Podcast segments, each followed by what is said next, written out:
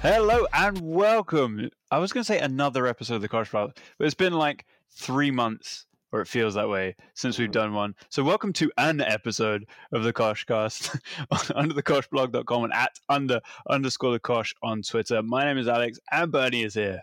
Hello, Alex. Welcome back, man. I know it feels good. It feels good. Soon to be on Threads, by the way. Are we? okay. I. I assume, I assume we're, we're with the masses and protesting Twitter, even though we're still on Twitter.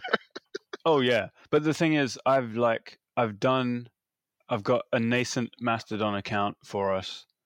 We've got a nascent Blue Sky account. I'm just like, how many of these can we really do? You know? Well, people are actually using Threads, so that, that might that might be the one that we go to. That's what differentiates it from other platforms. Yeah. yeah, we'll see. I mean, Twitter is is uh, you know has been horrendous for a long time and is only getting more so. Mhm. Um, so yeah. Although I don't really know. Have you used Threads yet? yeah, yeah, I use it. It's it's like my nice personality is on Threads. My argumentative, get the hell out of my face, football argumentative like one is Twitter. All right, so we can't do Cosh on Threads then, because like, what do you? We can't post the, the Cosh cast on there; it will ruin your cover. People are like, oh, he's not actually that nice. yeah, that's that's actually very true. He's he's very mean to players he doesn't like. Man, like, uh, uh, first of all, uh, an apology to anyone listening who is bitterly disappointed. I mean, there are not, not going to be that many of you, but bitterly disappointed that we haven't had any podcasts lately. Um, it's honestly not for without trying. Mhm. Um, it's just been a scheduling nightmare. So apologies. You know, we're back now. We're going to try and do some more. We'll do it when we can. Um, and it's also been you know, like usually you would take a break in the summer a little bit and you wouldn't feel bad about it, but so much has been going on. Not just transfers. You got the whole Saudi thing. Um, yesterday or the last couple of days, we had Dele Alli, um, Ben Mendy, just all of this shit going on. The Women's World Cup starts in five days. So much is going on in the world of football, and we haven't discussed any of it. And I think it, it's it's been made worse by the fact that we um, missed the end of the season. yeah, that too. That too. What even happened? Arsenal won the league, right? Um, so I hate to break it to you, but you kind of bottled it. it doesn't matter. Won the transfer window. It's fine. Means more. Means more. uh, do you want to start there? I mean, it's it's it's the biggest. Yeah. It's the biggest kid on the block, isn't it? Yeah, So, let's um, let, let's start. Let's start there. And I had rice for lunch and dinner. there you go. there you go. Um, actually, I was just reading an article last week about how older generations in Japan are getting really worried because younger generations don't feel the same way about rice and they don't eat it as much, and so there's they a bit of a moral panic about it. So what are they eating? Just like others, bread. It's a shambles, mate. That's a It's like- shambles. like, honestly, honestly though, and I'm sure Japan has more problems than than we know about. But like, if that's your biggest problem, you're doing all right.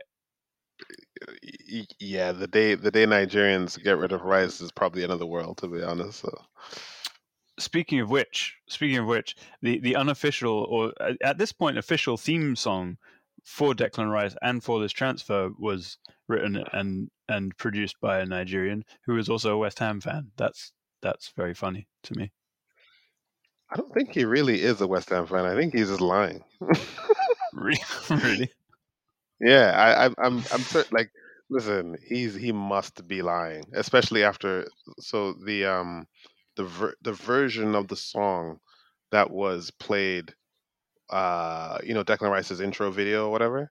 Mhm. Um, so that version had an Arsenal lyric in it. So like he he changed it specifically Mm. for this occasion. Like I think Arsenal were like, "Hey man, like, can, can can you change this for us?" So I don't know. Now, Arsenal is uh I th- I want to say the number one supported club in Nigeria, closely followed by Man United and then Chelsea. Um, it's pretty close, but Kanu? Arsenal is probably. I, I think I think it's that. I think it's also like there was a there was a period of time where the Premier League has been in Nigeria, yes, but around that 98, 99, Mm, 2000 was when the mm, TV rights thing really exploded and everyone was watching it. yeah, Um, it, we used to watch Serie A like everyone else used to, but like it was late '90s that Premier League really became a thing, and then like Arsenal had Kanu, of course, but then there was um, a lot of black players. So Henry, Wiltord, Vieira, yeah, uh, like there were quite Laurent, there were quite a few, and it became the team. And United had Yorke and Cole, but no, there were more. that But you know, Ar- Arsenal was really popping, right? So yeah, I I think that had a lot to, uh, a lot to do with it. yeah, fair enough. Um, I know how I feel about about this transfer, but that's a bit obvious. Um, there's I've seen a lot of kind of debate amongst fans of other clubs around around this. Almost everyone recognizes that Declan Rice is extremely good at football, but there's a lot of chat around like, worth is he a hundred million pound player? Which I find interesting. I find I'll put it this way: I find it interesting that we're even bothering to have those discussions at this point because transfer fees just are increasingly meaningless. Yeah. So uh, look, I've said this on many group chats. I think you know I've been a fan of Declan Rice. I think he's a he's a you know one of those like all can do it all midfielders. Even was playing center back at, at, at times at, at West Ham. So he's one of those players who can literally do it all, probably except for scoring goals, but whatever. When he does, it's a nice one. um, but and I've I wanted him, and I know United wanted him two three years ago, but 120 million was the fee then, and just couldn't justify it to themselves. Um, but you know, it plus you're like for me, it's a couple of things. Is the fee excessive? Yes, it is. It really, really is. 105 million, 100 guaranteed, five million bonuses for a, the, whether you call him a defensive midfielder, I don't know, but for a box to box midfielder, is a lot of money. And but considering you paid 90 for Pogba, okay. Like is he as talented as Pogba? No, but like you you can make the justification Mm-hmm. ba- based on that on that fee if you do it that way, right? Like Antony and Mm-hmm. Mudryk, I guess. Um but if I leave that aside, I look at if I'm going to overpay, the, the circumstances have to be correct for me to overpay. And in this Yeah. case, it's a multi-talented football player, a, a ca- a club captain. I hold that in high regard that someone is a captain of a club, especially because Agreed. I think the best teams have lots of leaders on those teams. And Arsenal has been a young team and not many leaders, if, if, if I put it that way. Like your captain is Odegaard. That tells me something in itself. But you Mm. bring a leader, a captain from West Ham who's still 24, um, can play everywhere. Uh, if Partey is your defensive midfielder, or if he's replacing Xhaka, you can do either of them very, very well. Yep. I, I, I get it under those circumstances. What I don't like is when you overpay for someone who's, for example, he's he's Premier League proven as well, which we know, right? Which is Yep. important in the league. When you pay for an unknown quantity who might be talented, but there's no validation of that talent here, might be of a wrong age profile as well, and is a bit of an asshole. Like those are things that I don't like when you when you Mhm. spend a lot of money because that's like Antony in my mind, right? Or Antony, I mean, you can reel, yes, yeah, like you can reel off the examples of those kind of deals at this point because they happen so frequently. Antony, Mhm. Nicolas Pépé, Mudryk. I mean, you know, let's see how he does this season. But so far, what a horrendous transfer. Um, Eden Hazard, 88 million was it with one year left on his deal? Real Madrid paid Mhm. to take him out. of Mhm. jet. Like insane, just completely insane stuff. So yeah, in those in this context where clubs frequently overpay for people that you can tell uh, in in a lot of cases are not remotely worth the money. In Declan Rice, I think what you get as a club is exactly what you get as a manager. You know exactly what you're getting week in week out from Declan Rice. Mhm. Um, and he probably hasn't hit his ceiling yet because one of the things that I think there's an Arsenal podcast that talks about this quite frequently is that Declan Rice is really good, but he hasn't had a manager really um, of that will that will try to take his technical, you know, skills to another level. Like he's at David Moyes, good coach, good manager, whatever, but he's not going to improve a guy in the way that Mikel Arteta or Pep Guardiola might improve a guy. And so let's see what the next level of coach does to Declan Rice's game. Um, and being in a team that dominates the ball, you know, he goes from having X number yep. of touches to double that in a game. Let's see what that does to his game too. So all of that is really exciting. I think the leadership thing is is absolutely on point, especially when you're losing a guy like Granit Xhaka, who you know my uh, hatred of is uh, is well known, but he has a leadership qualities. He's very vocal. He was he was like the unofficial captain for years um, after after telling the Arsenal fans to fuck off. Um, because that was the only way to get around the problem.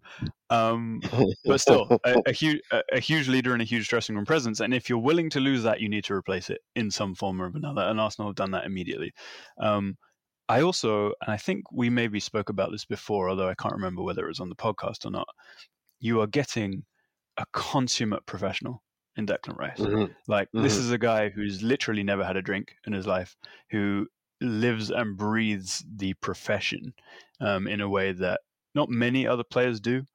Um, and so you're getting a healthy guy, you're getting a guy that doesn't suffer many injuries, a guy that's going to look after himself, and he's going to be there for, he's what, 24? He's going to be there for probably six, maybe eight years in central midfield, maybe at centre back, and he's probably going to be your captain at some point. So, you mm-hmm. know, it, it makes sense to me in, in on pretty much every level. It it makes sense, and I know people will, you know, some certain people have said to me some things like, um, "Well, you were very against the Grealish transfer. What's the difference? He was captain of Villa, and like he was 25 at the time, and whatever else." And I said, "Well, I liked Grealish too, but I I mm-hmm. really wanted Grealish at a at 50 million because while he's super talented, I think his impact on West Ham sorry, on Villa at the time was not the same as Declan Rice's impact. Like both of them were the club, I get that, but Declan Rice is probably in my mind in the last 2 years the best box to box midfielder in the in the league. I'm being mm-hmm. specific mm-hmm. because I know some people think he's a defensive midfielder. That was what Soucek was for. Like in my mind, in, in the role that he played in the league, I'm not sure there was a better player uh, the Grealish wasn't ever like he's if he, for instance he wouldn't get into United squad because Rashford plays the same position. Like he's good, but he's not going to start. But like he's Rice starts for England, which is yeah to demonstrate yeah. your point. Like Grealish can't consistently get in the England squad, even though he's in, in the team rather, even though he's very good. And and also to yeah. back up your point, it's not just about that. It's also about is he worth 100 million to Manchester City?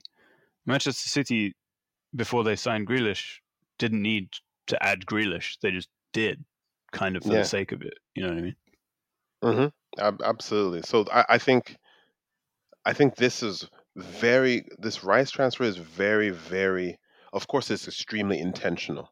We know that, mm. and it, it's it's it just seems like it fits like a glove. It's the right situation, the right profile of player, well thought out.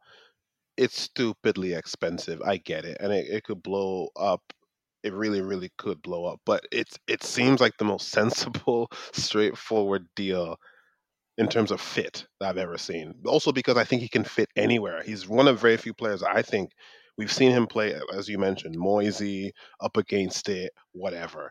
But he has technical ability that you know he can play. I mean, he was a it was Chelsea Academy kid, if I'm not mistaken, right? Like yeah. you know that he can play football, like m- and move the ball around you know that. So it doesn't actually matter where he goes; he fits in. There are not many yeah. players that are like that. So it's it's hundred percent great. Hundred percent. Um, he also, I mean, we should mention, led West Ham to a European trophy. I mean, is it a Mickey Mouse trophy? Yes. Would anyone have thought West Ham would win it? No. When was the last time West Ham won anything? probably the 60s or something. I, I don't know, but like that's really bloody mm-hmm. impressive especially with Thomas yep. Soucek next to you. absolutely, and, and I'm interested to see what West Ham do now because they've got a hundred million in their pocket, effectively. And what do you do? McSauce. That's all you can do. And uh, and I'm excited for McSauce and Moist. They, you know what they could do is with that money, you could have McFred. You could take the whole McFred. You could. Both are both are available, and you Yeah. know, I, I actually think that McTominay would do rather well there. I I do. It's not going to beat Declan Rice well at all, but like No, he's a decent enough player, especially when when like he's on form. Like I I- think he'd be I think he'd be good actually. you know what you could do is you could do McTominay to do the tackling, and then get like Ward Prowse in to actually pass the ball. And McTominay loves a loves a loves a, a run into the box anyway, so like it's perfect. there you go. Uh, any any any time you need to call for uh, transfer tips, West Ham. Actually, we could probably get David Gold to do that. Is he the one that's still alive? And that sounds insensitive, but one of them died. I'm not gonna lie, I don't remember who because they were just the same Yeah. person to me. All right. Well, So- either David Gold or Sullivan. It doesn't help that they both their names are David. Like No, it, doesn't. It doesn't. Um, Arsenal also signed Jurrien Timber. Can't lie, I've never seen him play.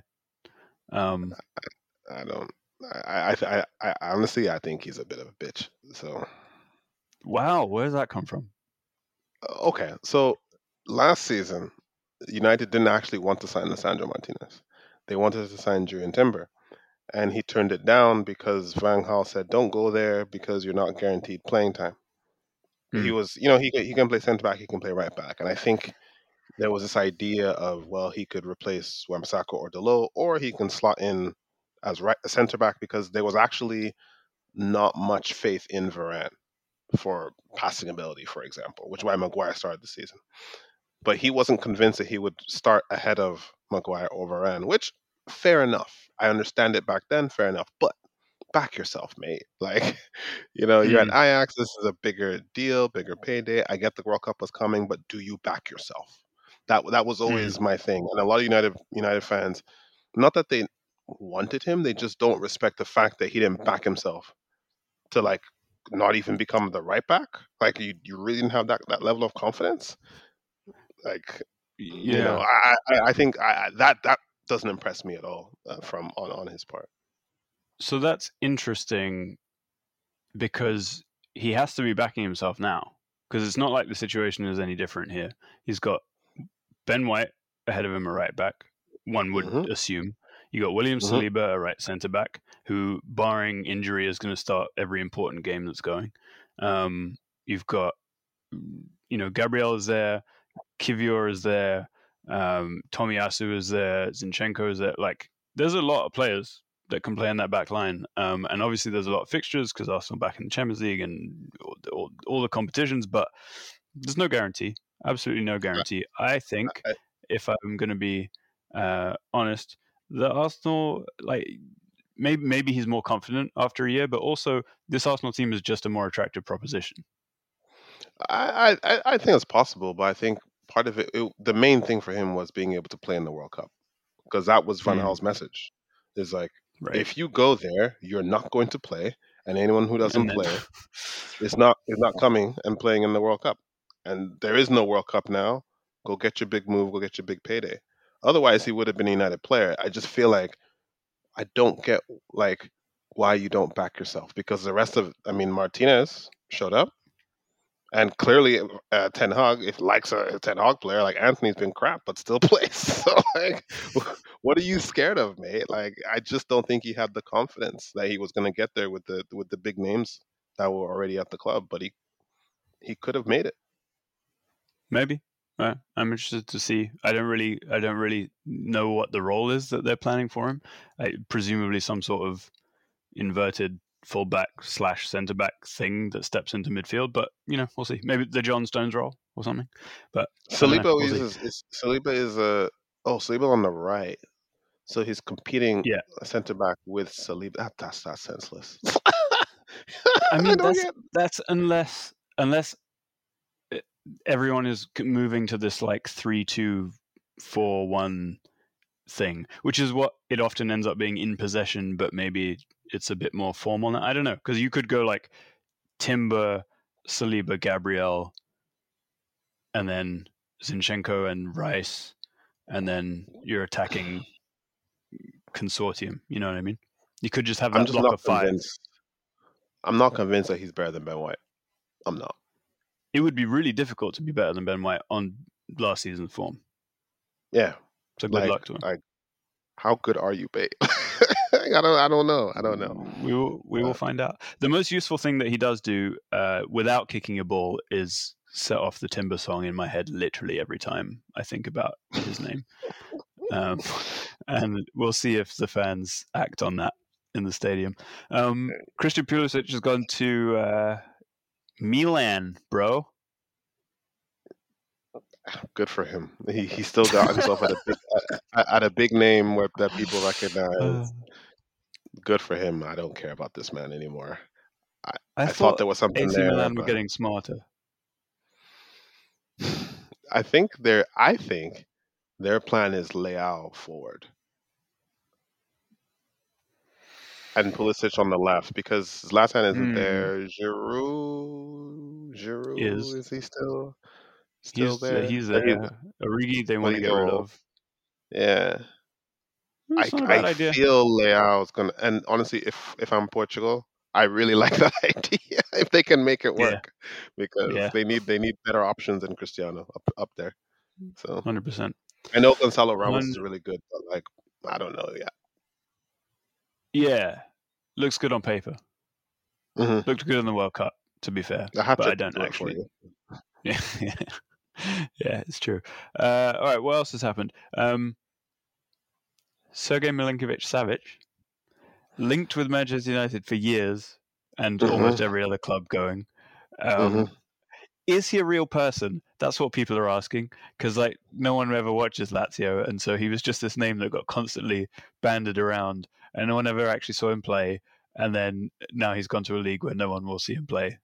Still, He's in the Nicholas Gaitan, Wesley Sneijder coming to Manchester United forever uh, list. So, yeah, no, you know what? I, I think this gives us a, a, a way to talk about Saudi. They've done a Mhm. lot of stuff and brought in a lot of Mhm. players, and they are aggressively trying to make their league relevant. And I applaud their ambition. I just wor like I don't know if the word is worry because they are a bottomless pit of money, so it doesn't matter. But there's no way to recoup this money No. unless people decide to tune in and TV rights, and I just don't see it. And it's and it's nothing against these clubs in particular. It's just I don't think the viewing world is coming in to see Al Nassr against Al Ahly. I, I don't see it. There's not enough history there. I just do not see that being a thing. No matter what they do, I don't see it being a thing. so I don't think you're going to capture. How many teams are even in the league? I have no idea. But I think all of them are owned by the government now. um, so, well, the thing is that however many are owned by the government, only four have the backing of the Public Investment Fund, right? So they've they've deliberately created like a top four. Uh, one, two, three, four, five, six, seven, eight, nine, 10, 11, 12, 13, 14, 15, 16, 17, about 18 it looks like. So four of them are going to just have way more resources than the rest of them and, and players that, that anyone actually has ever heard of. So that's a bit weird to start with. But they're not going to pull the Premier League audience, obviously. But what they might do is pull an audience from Asia or from the rest of the Middle East or from North Africa or other places where it's close enough that people will be curious. Like some people Mhm. are going to be curious anyway, right? Like it's just a bit because it's a novelty. But if they keep building and they keep building and they're actually serious, like long term, they could start a proper league. It's just it all kind of sucks. I- if if I'm FIFA, I'm ecstatic because they've been trying to get, you know, you also a Super League documentary where they were kind of like Mhm. sitting on the fence, but not really sitting on the fence. They were just trying to see which side was going to win out, and then they were going to support that side effectively. Um, they want more into more sort of say in the club football space, right? Yep. And UEFA is this big dominant beast. Now, if they are uh, if they ally themselves with Saudi, which I think they're starting to do because there's a big tournament coming will. to Saudi. Is it the new Club World Cup or something? I don't. One of those things is coming to Saudi. Yeah, and also the World Cup in 2030 might come to Saudi. Well, probably. Yeah, yeah. And I think if they can, if basically that new Club World Cup, if they're good Saudi teams and they do really well, I think that that could possibly turn people's heads to go. Maybe we need to take, pay attention to this league. But Lionel Messi's in MLS, and let me Mhm. tell you, more people are going to tune in to watch MLS because of Messi than they are Well, with he's there. all this billion or whatever that Saudi is going to spend on player transfers right now. One guy is going to do that, and it's and it's not even necessarily just simply Messi. I mean, when Beckham came over, it was a big thing, right? Mhm. Like with Messi, it's going to be a thing, but also it's more accessible for people already. There's they just kind of understand it a bit more. Yeah. Um, so I, I I don't I don't think anyone that they've brought in currently, including Cristiano, is moving the needle for that league right now. I don't see it. I mean, have you No, watched one minute? Have you have you no, of course looked not. for a stream? Of course not. But then, like, I'm against it in principle, whereas a lot of people are not going to give a shit about that. And I just, you know, I, I think, I think you'll they'll get some people who are curious. I don't know how. Yeah, it's like to your point. I don't know how you go about watching it, but you know, they'll get a bigger TV deal than they would have got like three months ago. That's for sure, right? Like, there's gonna be there's gonna be people that will pay to pay to to to put this on their on their channels, and they'll have lined this stuff up in advance probably. And I don't know, it feels like they're very serious. It, doesn't feel like the China stuff. It feels a lot more serious than that because of what we've seen over the last few years with the investments in other clubs and in Other you know tournaments and what have you. Like it, yeah, and yeah, exactly, other sports. So yeah, I don't know. Watch the space, I suppose. But I mean, it, Yeah, it is bloody weird that you've got like it went from it, within like three weeks. It went from oh they're just taking all the old gits to Mhm. actually they're buying Mahrez and like there's an offer on the table for Bernardo Silva and like there's good there goes Sergei Milinkovic Savic and Fabinho is about to leave and like none of these guys are like 23, but they're not but past their prime. Some of them, you know. but they're still not taking anyone that you feel I really, really need. Like who, who? You know what? Here's how I put it. They're not taking anyone that I, that I think isn't off for off for a holiday. Like Milinkovic Savic No. is done. Like he would have, he Yeah. wanted a big move. He never got it. Like the Koulibaly Mendy thing. They're like, listen, we're it's holiday time. Like Bernardo Silva, he's won the Champions League now. I can understand if he wants a big payday and a holiday. Like there's no one going there for competition. And I think as no. long as your competition isn't strong, I, it's it's still going to be an issue for fans. Otherwise, they're just watching a Super League, and I know which is what this basically is. And I don't think that's entertaining football. That's fair. I, I've seen the argument posited that they are ramping this league up so that when the next Super League does show up, which will probably be, you know, that which the Saudi PIF will probably be involved in organizing it slash funding, um, They're included they in will it. be right there at the table. Yeah, which to me makes a ton of sense, especially when you look at what happened with golf. Right? I think I I think listen, I think they're being quite smart in that regard. It, it's if the if that's the play, but Mhm. yeah, what I'm seeing right now, it's just another China to me. So Take that, Saudis. Um, Pau Torres, another guy that was like supposed to be a big deal and go to a big club, and now he's gone to Aston Villa for thirty million. Um, the my favorite thing about this is that he can't. Head, he's a lanky git, right? But he can't head the ball, Mhm. or he doesn't. Mhm. And when you look at his face, you understand why. I mean, this is a beautiful man. You wouldn't want to Mhm. mess it up. But nor Mhm. does Ty- Tyrone Mings, also a big guy that doesn't really win headers. And so the two of them together, I think, is going to be hilarious. it's just just uh, looking at them is going to be the most hilarious centre back pairing in the the league. It's- It really is Beauty and the Beast. But you know, I thought he was going to either Barcelona. There was some point Tottenham. There was Man United. There was Real Madrid. There was all sorts of things, and then it never panned out. And I don't really know why. But I'm not doubting Unai Emery right now. I'm doubting uh, Monchi, but I'm not doubting uh, Unai Emery right now. So He yeah, worked with him already, right? Like he knows the guy. yeah, yeah, yeah. So he he and he this time I think he understands what he needs in the Premier League. So I think he I think he has a plan. I'm excited. I think he's good.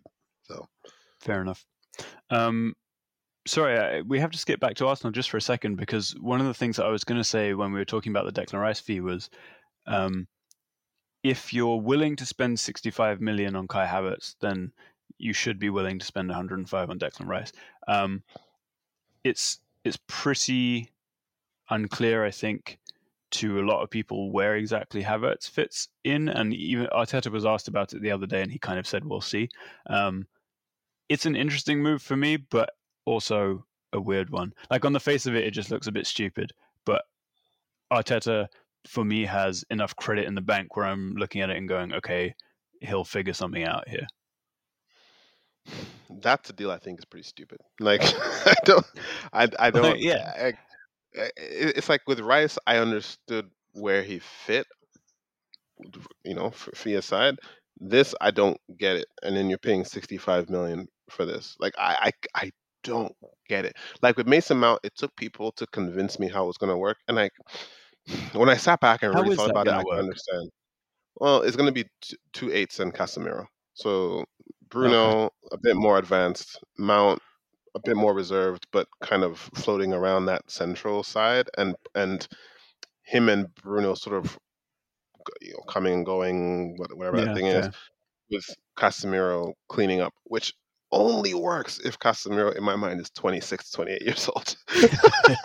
so, so it's I, I understand the idea because it's what he, the man did it in at Ajax. Um, a lot of it when he was playing Tadic and Van de Beek in the same team, he where and they had um Haller up front. They Mm, did that quite a quite quite a bit, yeah. But like, mate, I don't know. Let's I'll, I'll I, I, look. They did well last season. He's a good manager. I'm trying very hard to see how this is going to work through gritted teeth, but he did do he did do well last season. So fair enough. You've earned you know this credit in the bank for for that. And Mason Yeah. A good player, but uh, yeah, and I think he's tactically astute enough to make this work. Um, Mason Mount, especially, I think for England, he kind of did a similar role, if I'm not mistaken. So Yeah. I I can see it. It it just hinges on Casemiro for me, which is why for Man United, the rumors of Amrabat I like Mm-hmm. because he can either deputize for Casemiro or come in, which I, I feel a lot better about the fit if that guy comes in. Um, but back to Havertz, I, I don't care who you bring in, I don't get it. That's it. It's literally just a 65 million wait and see. Like, don't know. Don't know how that's going to work. Not entirely Yeah. sure where he's going to play. Seemingly like in midfield, but it, but I don't know. We'll see. We'll see. Um, to to the point about Amrabat playing at the same time as Casemiro. Good God, that is just a very tackly midfield. Will there have ever been a more tackly midfield than Amrabat and Casemiro? I want I want some legs broken, and you know I love a tackle. So like, look, They listen, there's broken. nothing there'll be nothing make me happier in life than Amrabat. Even though I know they won't ever play together, but whatever. If they did, Amrabat and Casemiro and Wan-Bissaka just tackling the hell out of people makes my makes my day. Makes my day. McTominay is going to be very sad to be missing out on that. Um, while we're on United, I want to give you your your moment to shine and to celebrate the departure of the Spanish goat. And when I say goat, I don't mean greatest of all time. I mean he looks like a goat. David De Gea. Yeah, I think I deserve. Yeah. Um. So uh, every time I think about the hair, I do remember a couple like 2018, 2017 on this podcast where I was very adamant that he was the best goalkeeper in the world, and I stand by it. And, and actually, um, especially because Neuer was injured that whole time, so it made it a lot easier to say. But um, after doing the analysis, because I want I want to give him his props. Like he's won the Premier League. He's been he's probably the best. Someone put it this way: the best reaction shot stopper, as opposed to just shot stopper overall sure. that I, probably anyone's ever seen. And in 2017-18, put in probably the greatest goalkeeping performance ever. Period. And I don't mean the Arsenal game, I mean across the whole season. Like he's he's like he saved 17 like he prevented 17 goals and they say like goals that are like dead set goals and if you look Mhm. at the xg and expected points that season united actually should have finished sixth and when you look at the reason look at the expected goals against that's where that stat comes in they conceded a lot less than what they actually should have which means Right. strikers were either missing easy shots Or or the keeper saving them. Or the keeper saving them, which we know De Gea was saving them. But ever since then, there's there's a chart that you can find on Twitter, 17, 18, and then the rest is just it's it's a descent. And Yeah. he's been woeful. FA Cup final was one of them. Like that just showed that he's done.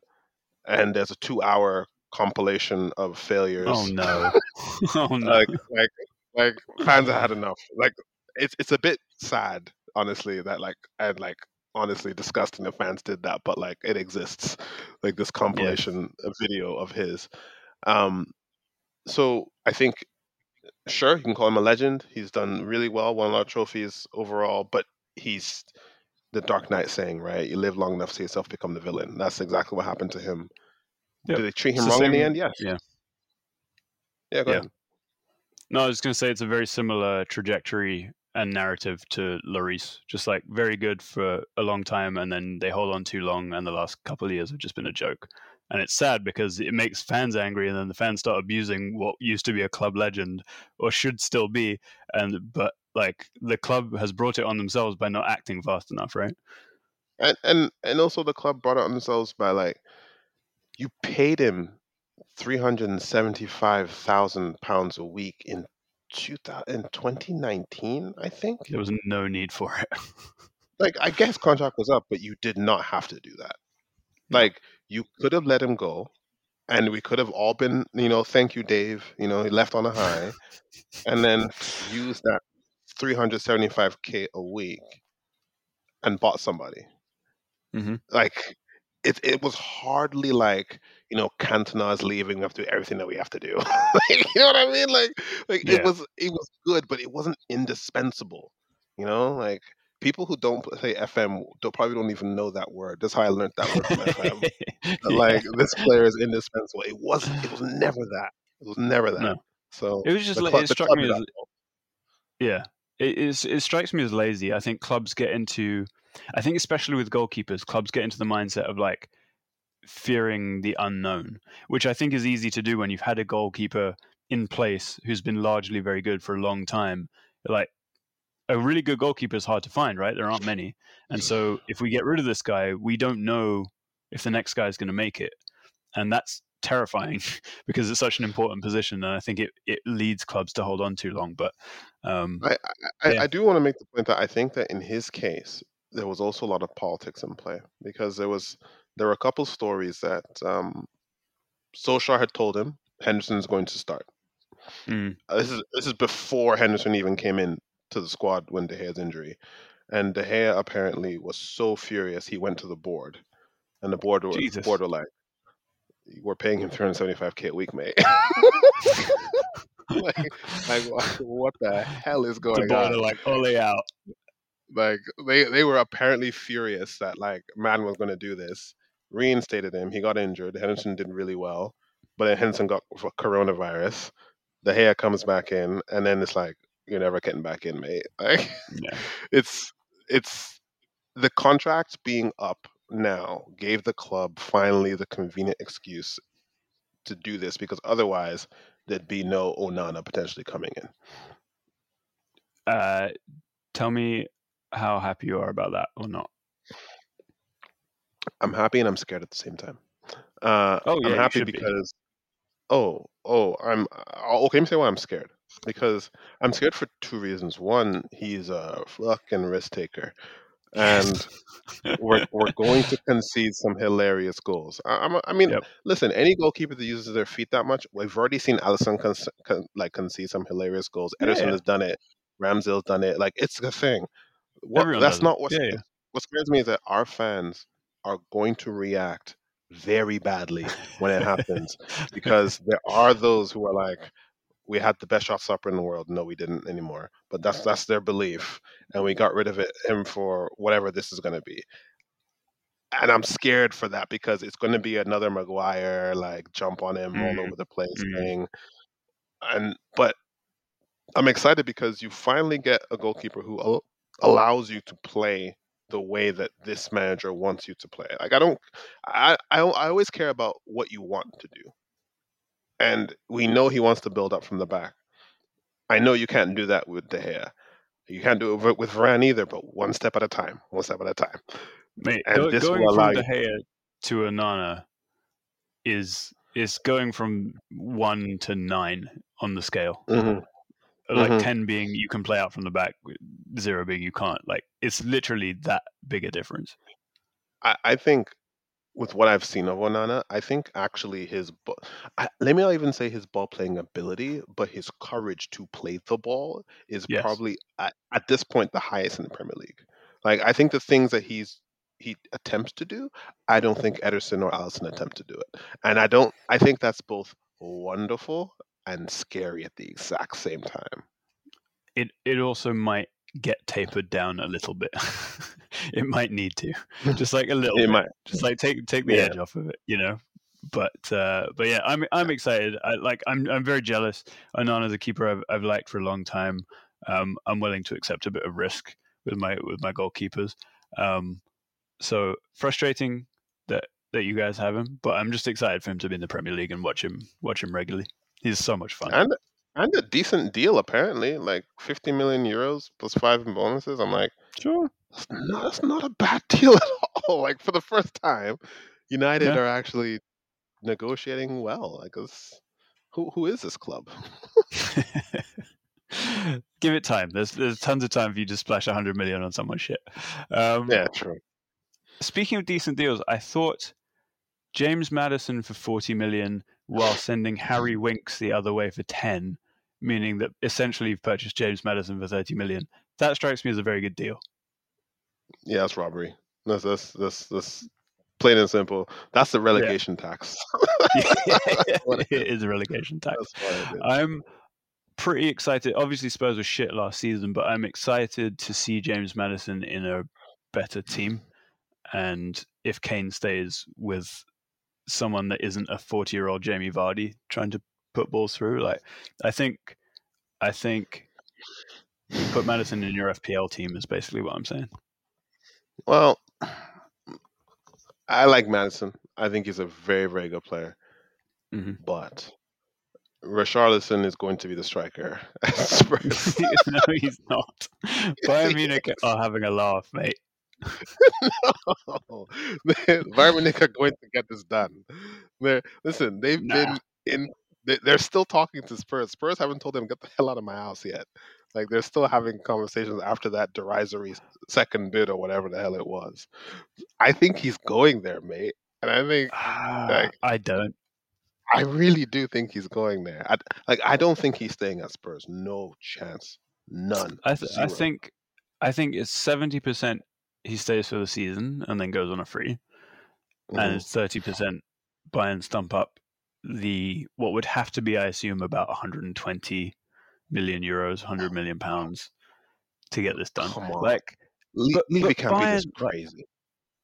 no, it, it's it's not crazy. I don't think it's crazy at all. I think you don't want to be the guy that sold Harry Kane when there was still a chance that he might stay and and and sign on. Like you just take the risk. You take the risk, man. Especially because you can't replace him.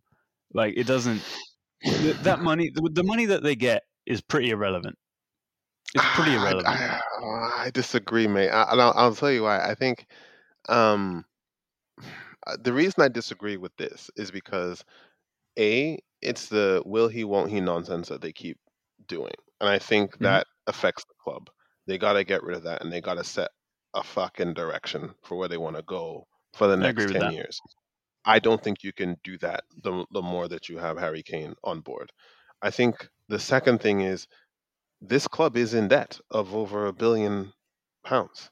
Like you have to start paying that debt at some point. And a signing like this or or a sale like this, either you reinvest it in the players and you amortize and then put the money right into the debt and all this good good stuff, right? It allows you the financial freedom to do that. But the the second thing is just the man told you explicitly he wants to leave. You told him no, you're not going to leave, and you're not even in the Champions League right now. You've Mhm. already lost money with him. So I don't believe that Harry Kane staying is going to get them back in the Champions League next season anyway. Newcastle are a better team. United are a better team. Arsenal are a better team. Liverpool are going to get better because we know they're going to sign a bunch of people. You are not mm-hmm. making the Champions League next year anyway. There is no longer any value of holding on to this man except for pride. Sell him and then go go get somebody. I don't care who it is. Go get like Gonçalo Ramos or something. I don't care. You're going to get Jo- the same Jonathan end David. result. Yes, it's the same end result. It- I'm not sure. literally the same end result. I'm not sure, man. I, I think there is. Lo- I, I, agree with you logically. I think if you take all the emotion and the kind of sentimentality and the politics out of it, you can say you've got an aging asset there with one year on his deal. Take as much money as you can and reinvest it into the team. That that is true and that's obvious. I just think it's different when you're dealing with arguably the club's greatest ever player, like a guy that's going to score 25, 30 goals a season, a guy that is the only thing that might give you a chance to get back in the Champions League next next season, even though it's unlikely. Like the, everything about Spurs is unknown right now because new manager and blah blah blah blah blah. Right? So you don't you just let have no idea. me- But it's different. Let me give this when an example. yeah mm-hmm. You got rid of well, he forced your hand, but Henry, right? very Now. different scenario, but sure. Yeah, but uh, aging player, best ever, last year of his contract, same Mhm. idea, right? Yeah. Now, he was obviously Kane at the peak of his power still. Henry was waning a little bit, but sure, like great player at the time. Mhm. What material difference did him leaving make? Oh, Arsenal were better the, the season after, but And Hibbert and Van Persie, no? Robin van Persie and and and Adebayor, who, um, I mean, are you gonna get a Robin van Persie season out of Richarlison? I think Richarlison is a lot better than he's showed in the last year because Conte was like abusing him, but uh, you're not getting a Robin van Persie season out of him. Where I'm going with this is, I don't think you thought you were going to get Robin Van Persie season out of Robin Van Persie. well, no one thought he would last a season uninjured. exactly. So I, I think it's like it just it should to me. It's like roll the dice.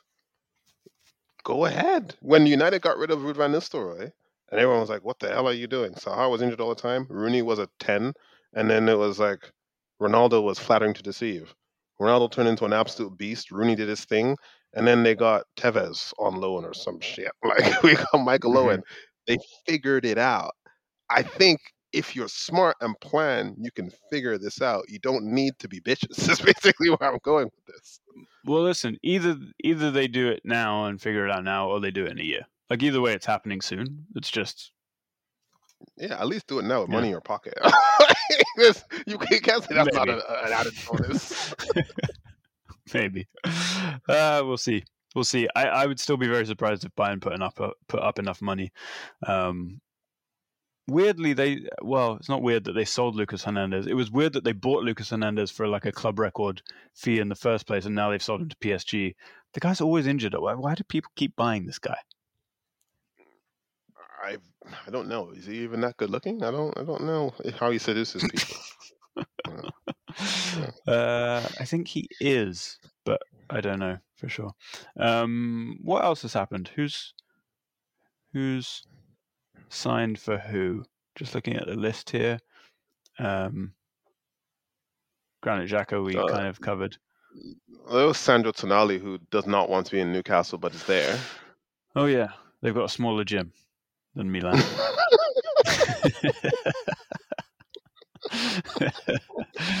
uh, if he can get over that and not be homesick, I mean, there's going to be a significant amount of culture shock from uh, Milan to uh, to Newcastle. But if you can get over that, sure, good addition.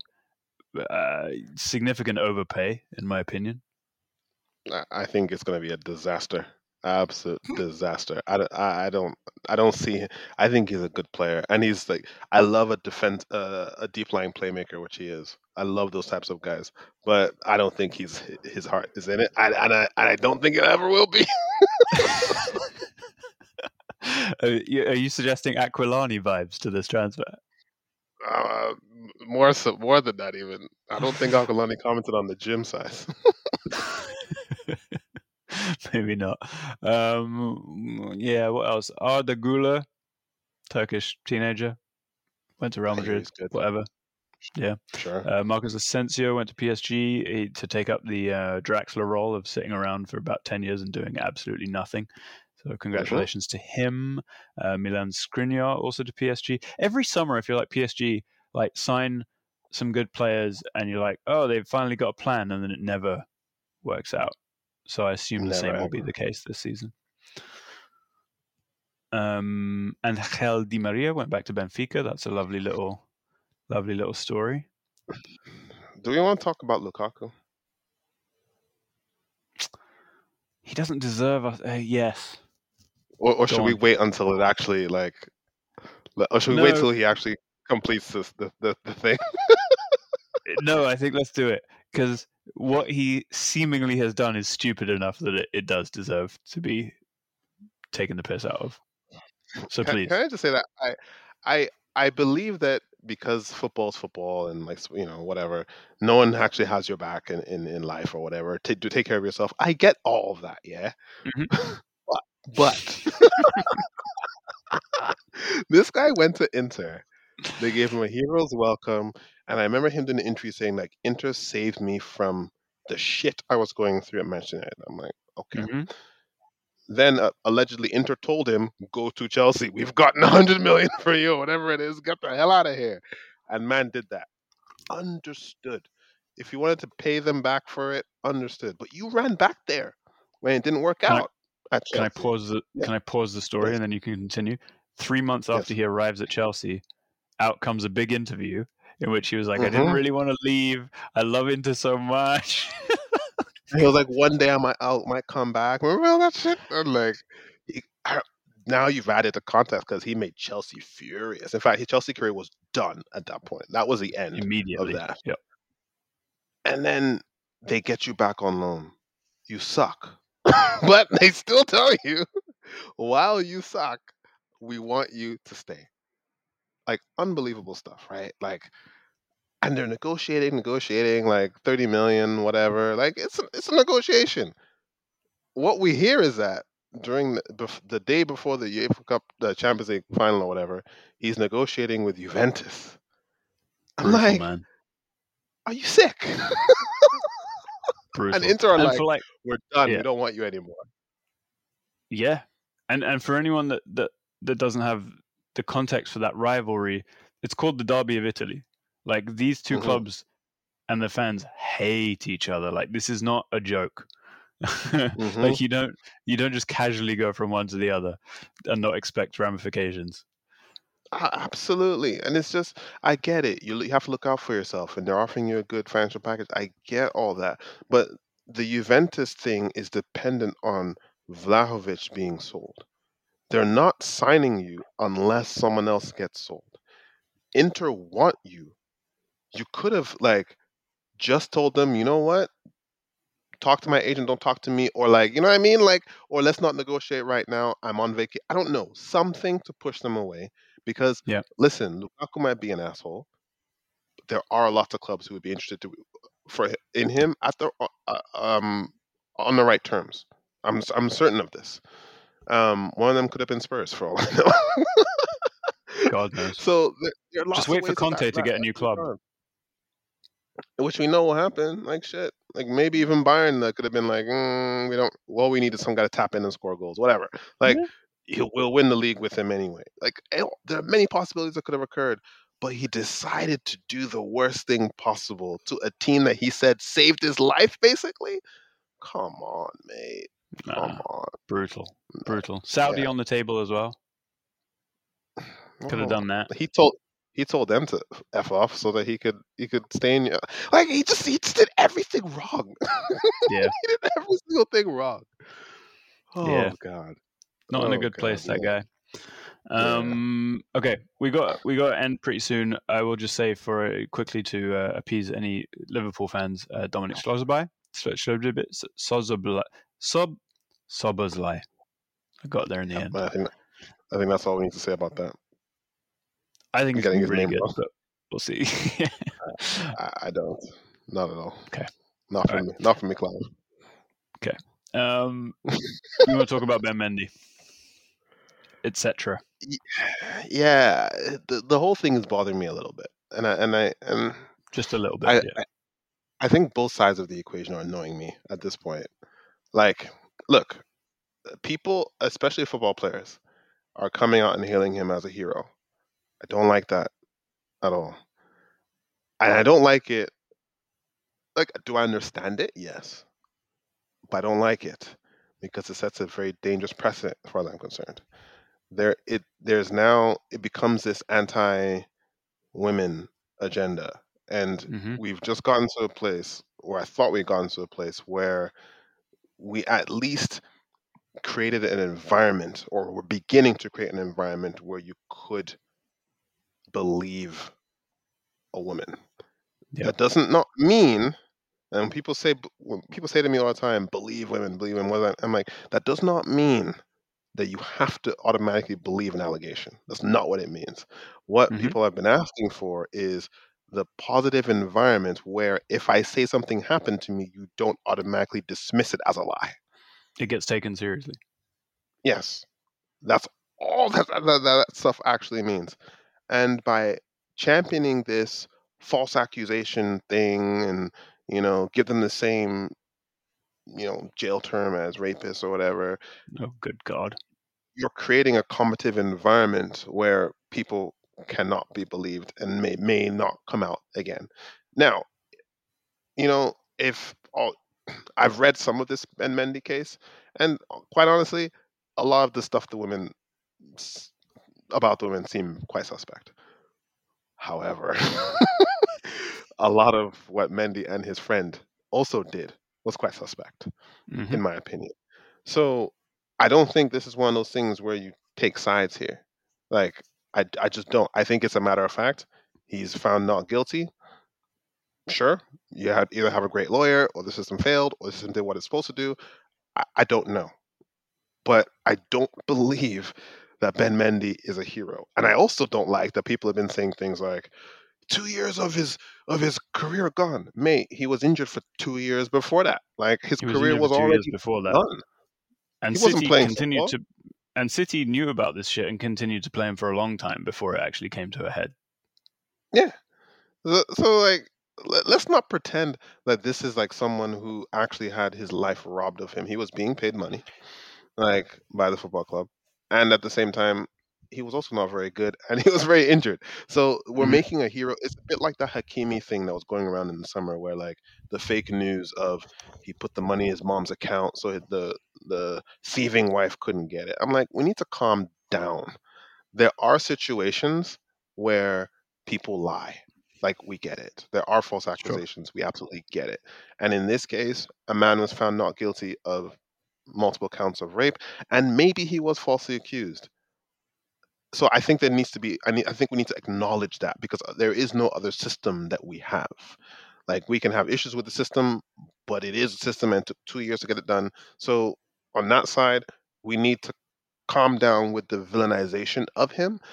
But he's no hero. Like, and I mm. hate that. Like he's being presented that way because he's going to become this this you know model or mascot for false accusations and it's going to turn out badly for women i think I'm I'm sure it already is and has and and we know here's the thing we know the system doesn't work we know that the criminal justice system in general, and and you know, you can apply this to the UK, you can apply it probably more broadly to the United States. We know the criminal justice system doesn't work. We know who it doesn't work for, um, which is basically anyone who isn't a white male, like just facts. Um, and we know that especially in the case of rape, it's it's exceedingly difficult to prove it. It's exceedingly difficult. The bar is extremely high, which is why, you know, tens and tens of thousands of rape cases are reported every year. And what is it? Like 2% ever get charges, let alone prosecutions. Mm-hmm. Mm-hmm. So, so when you have 10 to 13, however many women, women it was, accusing Ben Mendy of something, when like what what it, I think it is reasonable to say given the statistical incidence at which these cases happen we can it's difficult i know what you mean when you know you say this is a system we have we have no other system um, we can't assume guilt and that is true but it's the context around this football has always had this problem. Mm-hmm. Footballers have always had this problem. People in power have this problem in general. We've seen that. We know that. And and so I think it is reasonable when 13 women say this guy did something and he's built panic rooms in his house and taking phones away from people as they come into the house that something went on that shouldn't have fucking gone on. I think that's reasonable to say. Oh, oh I, whether I, I, think, I think that's very reasonable. Whether a court has enough evidence to decide that or not. And it happens all the time that there is not enough evidence to prosecute a rape case. Um, and so people coming out saying, you know, defending him by saying he's found not guilty and so nothing fucking happened, it, they're just miles off. They're miles off. And and, and I think it's very Im- important because there's power dynamics involved, also things involved. But I implore people at least read like the information on these things because because it's so the bar is so high, right? As you mentioned, mm. but because these things are so sensitive, I don't like when people comment on things that they don't know, which is what most people are doing right now on on yeah. the internet and making him into this this hero. And I'm like, look, you have panic rooms in your house. You have a, you're also flaunting um, uh, COVID protocols because you're a horny bastard. Like, like I, like all those things are true. But then at the same time, it can also be true that not not that there were necessarily false allegations. I think that's where the gray area comes in a little bit. It's like maybe they they're not false accusations, but do they pass a the legal threshold? That's one thing. Sure. Sure. But also like you know, they were talking about someone was talking about great, great uh, Jack Grealish made a cameo.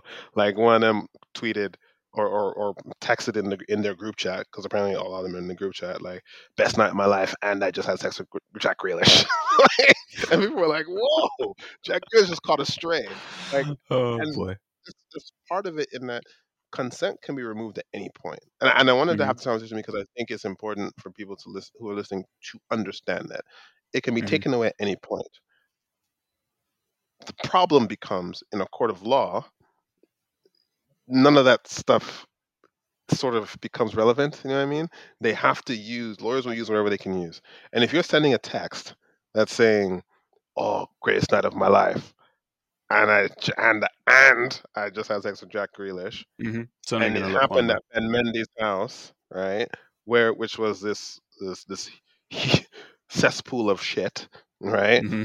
It comes across as you had a lot of fun here, of course, and now yeah. you're saying that you, and now you're saying that you got, you know, assaulted, mm-hmm. which is still actually very possible, mm-hmm. but in the eyes of a jury, right? Yeah. It's like, what do you want me to do, right? So I think, and so and it's the same, and similar to the people who are talking about Mason Greenwood. I'm like, listen, I think we need to like take every case on its own and do all the research you can do. But do not make these people heroes and do not try and normalize hmm this type of stuff. Like I think there is a like there's just a problem with the way Mendy operates in general for me. Yeah, And of course. I don't think you should be operating in the way that he was operating. And we know that his homie was out there looking for girls to bring over in a way that was very, very seedy. hmm I just, I just don't think, he, I just don't think that's the type of behavior that we should be encouraging by making him the face of this, you know, movement or whatever it is that people are trying to Yeah. do now. Yeah, and it's not just it's not just like people on Twitter. Like you know, there's been a lot of concern over the last day because Memphis Depay came out and wrote this lengthy kind of Instagram piece, you know, supportive, which was very supportive of Mendy. Um, Vinicius Junior has now done the same, um, and you look at the the amount of footballers who have shown their digital their digital support for these comments it is a lot of them.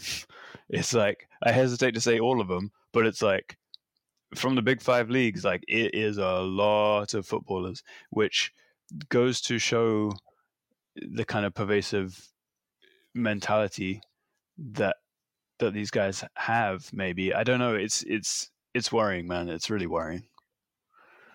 Yeah, I agree. I agree. and I think, the clubs, I the think it's fair. clubs, like the clubs, seeing this need to need to probably step in and and run some programming. I don't know, man. Like take their pho- take their phones away from them. I don't know. Just run some programming. Start start increasing the levels of education around this. You would have thought they'd be doing it anyway. Um, you know, having a duty of care to these young guys.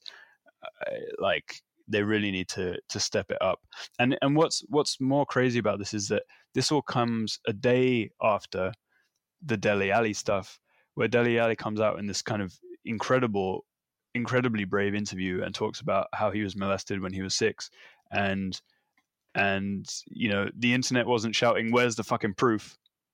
You know, Mm. the internet was like a day later, that level of compassion is completely gone, and it's it's wild. Yeah, yeah, and uh, I'm I'm interested to see what the internet does when Mason Greenwood is probably reinstated. Well, whether he's reinstated yeah. or he gets a job somewhere else, I don't I don't know. It- but it's looking whenever way, he plays football again, which is going to happen, Mhm. um, I think that brings up a more interesting debate, to be honest. which we'll, we'll probably get into at save that for time. next time. It's, yeah, it, it- that's a more nuanced conversation. We'll say. Yep. All right, man. I gotta go. You gotta go. The transfers were fun. Alright. This last bit was Important. interesting, important, and interesting. and uh, we'll chat again soon. All right, my man. All right. Good night.